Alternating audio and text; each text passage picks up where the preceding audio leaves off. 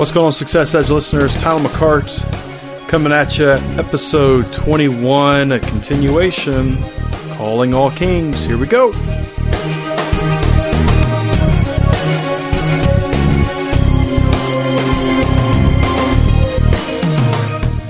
So, welcome back, guys. We are uh, moving right along and moving forward with this continuation of Calling All Kings um, episode 21. And very excited about this episode, very excited about this topic.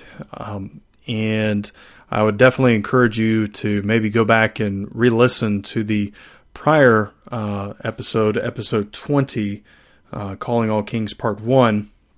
This is part two, and I think I'm going to probably do a part three, and we'll call it a wrap with with this. I could go into a lot more detail and information and so forth. But uh, I just feel like that uh, this will be good enough. okay, good enough. So, you know, again, guys, just always want to reiterate this: the Success Edge Show. You know, my goal and purpose for this uh, show is actually to empower you, empower you in the marketplace to help you become a more successful Christian in the marketplace. Basically, it's almost a training center for you, uh, so to speak, of encouragement, of giving you different things to think about, uh, different thought process. Uh, because, you know, if you can change your thought process, you change your whole entire course in life. And if you can think that, hey, you know what? Because I have the Lord Jesus Christ inside of me, then I'm automatically a success. I have the God of this universe inside of me. No weapon formed against me shall prosper. You know, all these different things that you can probably think of. If God be for you, who can be against you? If you can keep that thought process going inside of you, guess what? You are already there. You're already a success. And I can't go into all the things and ins and outs of how that happens and, and so forth because time just doesn't permit. So I'm only going to cover this. Okay. So today, uh, Kings and Priests uh, is the topic that I've actually uh, kind of really, you know, kind of just been it's been re-energized in me. I I got this topic actually. Uh, um, I said last week. I said last last week. I said that I was 2008, and today is 2013. I said four years ago. Actually, that means it's been five years ago. so I make that correction. I apologize uh, that I for anybody that was a detailed person that heard that that said, "Hey, you know, it's five years, not you know four years." sorry, sorry for all the detailed people out there that thought, you know, hey, you know, you're you're not giving the accurate information. Okay, you know, whatever. just just don't worry about it. Okay, uh, because obviously we're all about moving forward, and details can sometimes hang you up, and we don't need that. So it's been five years since this whole entire, you know, and I don't say concept, but just divine partnership was introduced to me. And again, I'll just kind of give you a quick synopsis of how it came about. I went to church one Wednesday night. Uh, I felt led by the Lord to go to church that Wednesday night. Um, I traditionally am, am, not a Wednesday night churchgoer uh, because I have a business and I am doing things for that business in the evenings. But this time it was different, and I went with full expectation that I was going to hear from the Lord. Um, it's just the how it came about did not, you know, seem like it was, you know, the way I thought it was going to be. I thought I was going to hear something, you know, uh, spoken uh, prophetically or something to that nature from my pastor uh, or some word that I was going to receive from a pastor. But guess what? Pastor wasn't even there that night. uh, they actually had a video of a gentleman, uh, Bill Winston, and uh, Bill Winston is a great man of God. He has an awesome church in Chicago. Um, you know, there's a lot of awesome things that uh, Bill Winston's ministry has done. Don't have time to get into that, but uh, just go check him out. Look at all the things that they've done. They have a Joseph School of Business. They also have another Bible school there. Uh, so, anyway, it's, it's good stuff. But you know, Bill Winston starts talking about this whole divine partnership that has been lost or has had friction within the body of Christ. And because of the end times that we live in, this partnership needs to resurface. And he basically gave, oh man, I'd say at least uh, six or seven uh, audio series.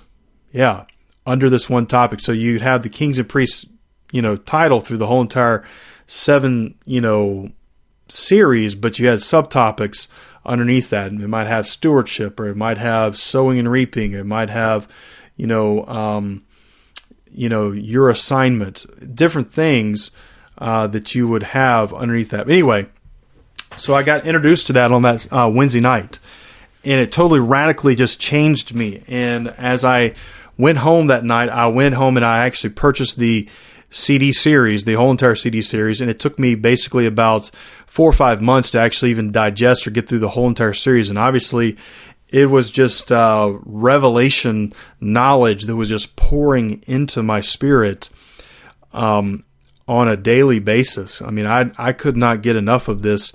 Um, and I remember I had a conversation with my pastor. I was driving down the road. I was actually on Interstate 26, getting ready to turn onto or get on the exit ramp to Interstate 20. And I was heading off that, and I was just telling uh, Pastor Jenkins, I, I, I was just so excited because for the first time in my walk with the Lord, I was free. And what I mean by that, I was free, that I was free to be who I was as a king in the body of Christ. Now, what does that mean? Great question. Glad you asked. so, a king, a king in the world today or in the church today in, you know, AD, after the death of Christ, okay? so, the kings are the people that are in the marketplace that are not a part of the fivefold ministry. All right. So if you have a business, if you have a job, or if you have something to do with politics, or the, you know, you work in the government, or if you have um, maybe something to do with the education field, those types of things are the role of the king, and the king is tasked with in the body of Christ to go out and create and take over and have the governing affairs of a nation. All right? So we as kings are to go out and get the spoils of the war. Okay, so if you're going out into battle, we are to actually go and you know so your job i mean or your business you know it's not just to provide that service. It's also to go out and you know take back you know market share to take back the things that the enemy might have okay which is called money and also called influence. And by you doing that right there by taking money and taking influence. And when I mean influence, I mean, you know, being able to be raised up to where that you have influence over people. Okay. Like if I just say the word Warren Buffett, or I say the word Steve Jobs, or I say the word or the name, I should say, um, Mark Zuckerberg, all of a sudden that those names command respect. They command in the marketplace attention. And they have a certain degree of influence. Now, I don't know what Steve, I mean, well, I kind of know what Steve Jobs' religion was, and I, I don't know what Mark Zuckerberg, I don't know what Warren Buffett, I don't know uh, Bill Gates and other, uh, they seem like good people, but I've never heard them stand up in front of a crowd and said, hey, you know what?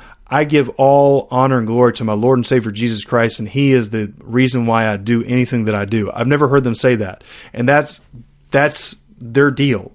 But for us, where are the kings? That's why I call us calling all kings. That we need to rise up as kings and take ownership. Man, this is good. This is how it's coming out. Wow. Take ownership of the marketplace that we should be taking ownership of. And obviously, principalities and powers and rulers of darkness are controlling the marketplace. And we as kings need to be the ones going out and gathering up the provision, gathering up the spoils of the wars and battles that we go out and fight on a daily basis and bring them back into the house of the Lord, which is for the priests, which is basically in our terminology in the in the church, the fivefold ministry.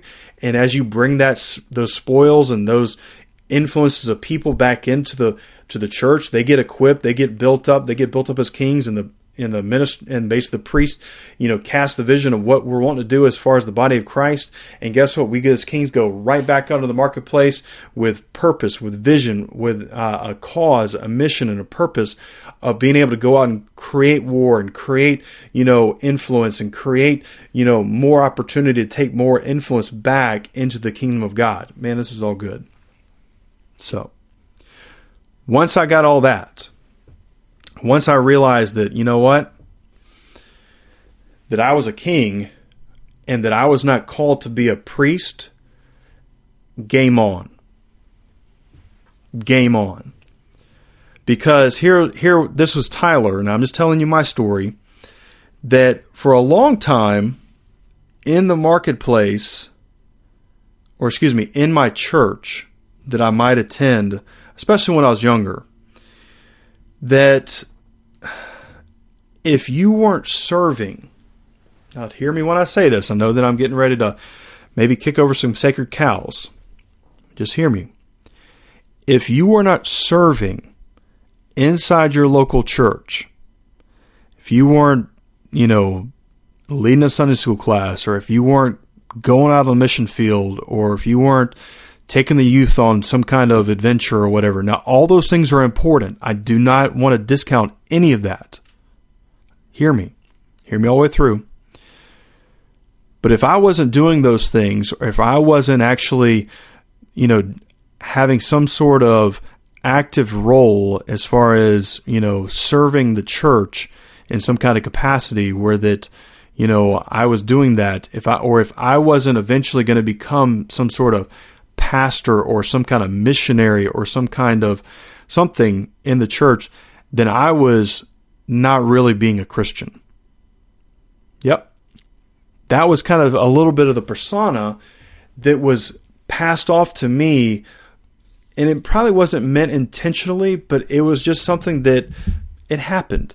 That, you know, from the pulpit, they were always in competition with trying to get more people to be involved in the church and to to you know be an usher and be there every single night of the church and so forth. When it is something we we're, I'm not sitting there saying don't go to church but I am saying that there should not be any competition between the pulpit and the pew. Okay and if there's somebody out there listening to this, there should be no competition. And for the longest time, I always felt guilty that I wasn't maybe serving in the church or that I was, you know, wanting to create businesses and that I was wanting to, you know, go out there and do these types of things that I felt led to do and that I wasn't, you know, in church, you know, 24 hours a day, seven days a week. Okay. And there was always just this friction. But trust me, there needed to be unity between the pulpit and the pew, between the king and the priest, because of this divine partnership that has to happen at the end times. And man, when I was talking to my pastor, Pastor Jenkins, and I told him that I had just gotten this revelation and that I had just gotten this insight, he was praising God left and right he was so excited that I had, you know, gotten this because he knew what it meant.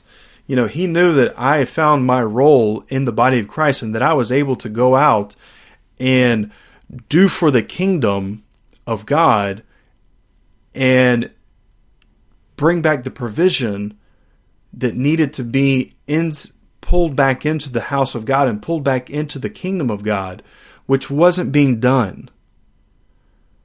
All right?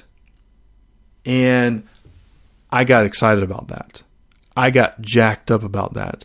I got passionate about that. Now, here's here's one here's one thing that I, I will have to say that I've just observed. Okay. When the priest does not cast vision for the kings, then the kings falter and flounder in their battles. Or they become dismayed and they look at, you know, the church as just some activity that they do. They just show up, you know, put a little money in the offering plate and, you know, clock in, clock out, head on off to, you know, their job. And they might put a little more passion in their job, but they're not passionate about a mission, a cause. But if they have a mission and a cause to say, you know, hey, you know what? Me actually going out there and, you know, doing my business and doing my job and doing, you know, this political thing is going to create more influence for the kingdom of God and it's going to help out, uh, you know, uh, the church that I'm a part of and it's going to help create more, you know, uh, influence that we will have, you know, and be able to raise more money and be able to send more people out on the mission field. They need to be sent out on the mission field and be able to, you know, educate people and build more buildings, all these different things, guess what? If none of that is happening, if none of that is taking place, then the kings flounder. The kings don't have any cause to fight. They don't have any battles to win. Why should I do that? I have nothing to, to gain. You know, you can look at this. Actually, I'll give you just a couple quick examples of, of the types and shadows of this, and I'm done.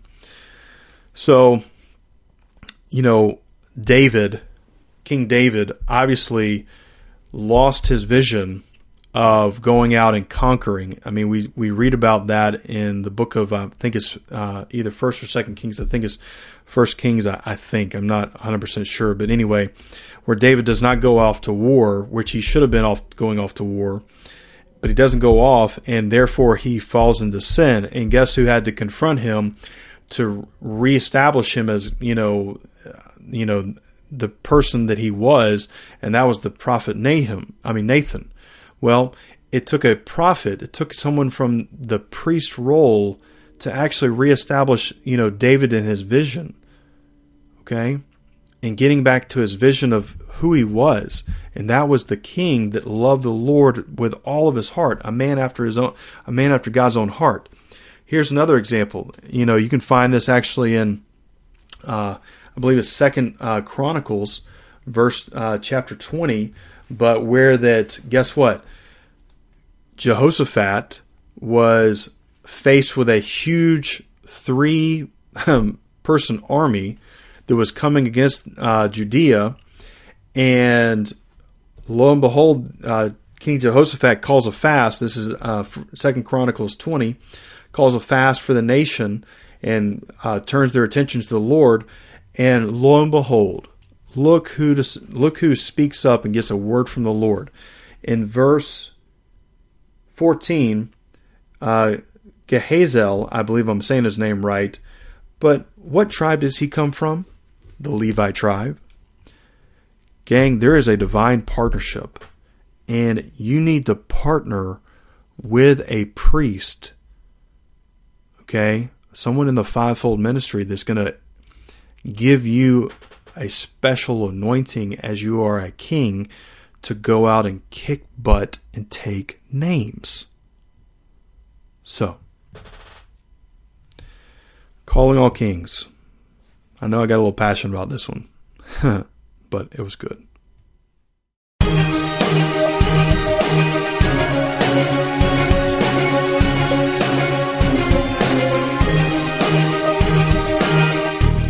So there you have it, guys. That is uh, Tyler McCart's rendition of Calling All Kings Part 2.